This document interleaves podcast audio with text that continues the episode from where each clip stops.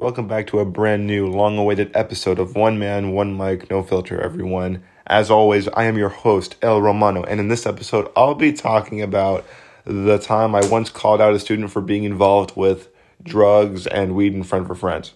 So before I continue with with the story, let me just go uh, come come out and not like that. I'm not gay. Let me just uh, uh, say that I can't believe it's already been uh, just over two weeks now of my last episode, which is the Ben Askren, uh, Jake Paul uh, personal thoughts video. And I just want to say I'm sorry for that. I've been completely busy for like these past few weeks, having to do a bunch of uh, stuff for um, you know, just my my graduate my graduation year. I am officially graduating on June third, so yeah, a lot of a lot of stuff. Ha- a lot of my time has been um, uh, needed to pr- help prepare for that. So that, and I, have hardly been able to get decent sleep, let alone uh, be able to write, uh, write and create episodes for this podcast. But thankfully, uh, I'm still am pretty busy, but nowhere near near as busy right as I am. Sorry, I'm nowhere near as busy now as I was back then. So I have a little bit more free time on my hands. So now I'm finally coming to you guys with this brand new um, episode. So anyway, on with the story. So we need to go back to where the story first begins because there's two different parts to, to this story. The first part is my freshman year. The second part is my sophomore year. So in my freshman year, I remember seeing um, this girl during my music class, which which wasn't really about making music or anything like that, but rather we learned more about. Uh, it leaned more towards music history and all that stuff.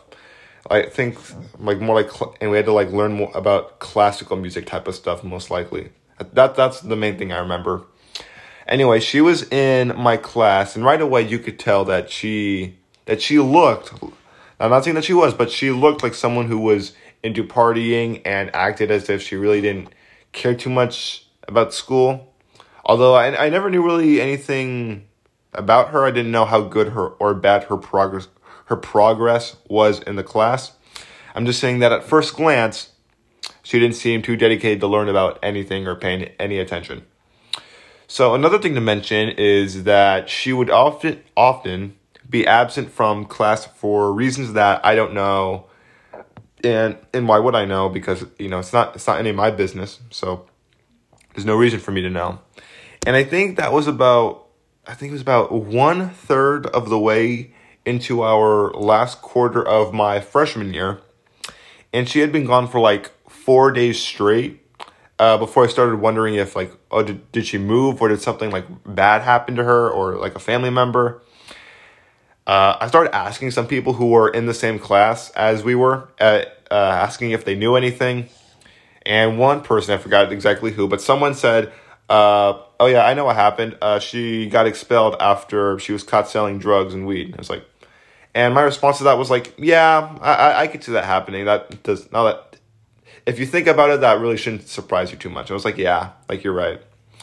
And so then I carried on with the rest of the year. I passed the class.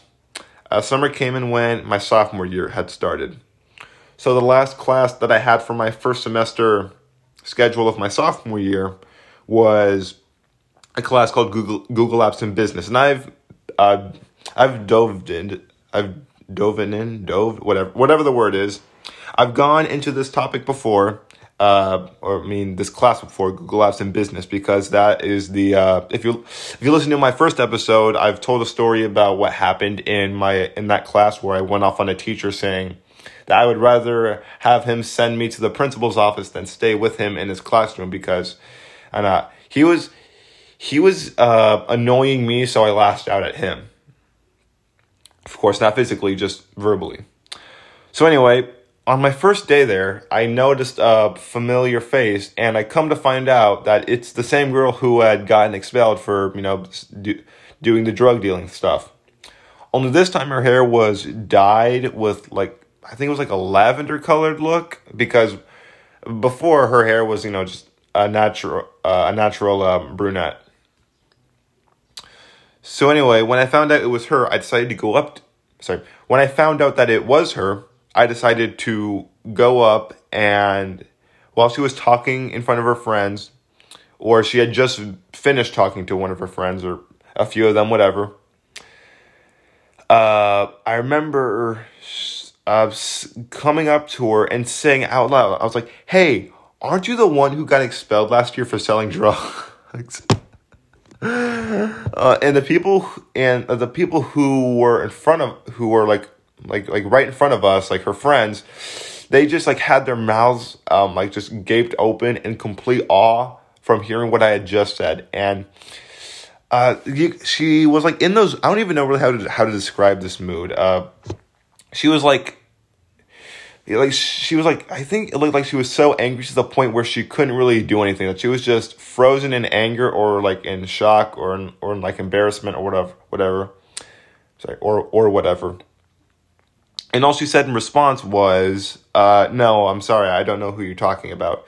And I was like, "Really? Are you sure? I could have sworn that it was you who I'm thinking of." And I'm sorry, I'm sorry. And she said yes, I'm sure. Could you please let me do my work? Which was, and I was like, okay.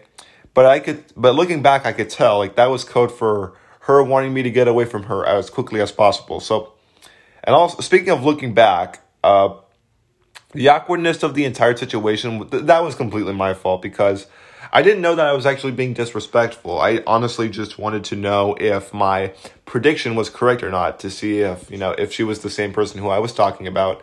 And I knew she was, but and she was just lying. She just wanted me to get away from her as quickly as possible. Uh, in simple terms, I, I let my curiosity get the best of me, and I, that is still um that definitely happened a lot of times back then. I've been able to control it. That, that's not to say that I don't have a filter because I definitely don't. I can, I mean, like I literally just said, I I am able to control it now. I mean, it, it was always under my control now, now that I think about it, but I just I choose to uh, to uh, have it under better control nowadays. I guess you could say that. Well, that's the end of that whole situation, if you want to call it that. Hope you guys enjoyed this long awaited episode of One Man, One Mic, No Filter. I'm El Romano, and I'll see you in the next episode.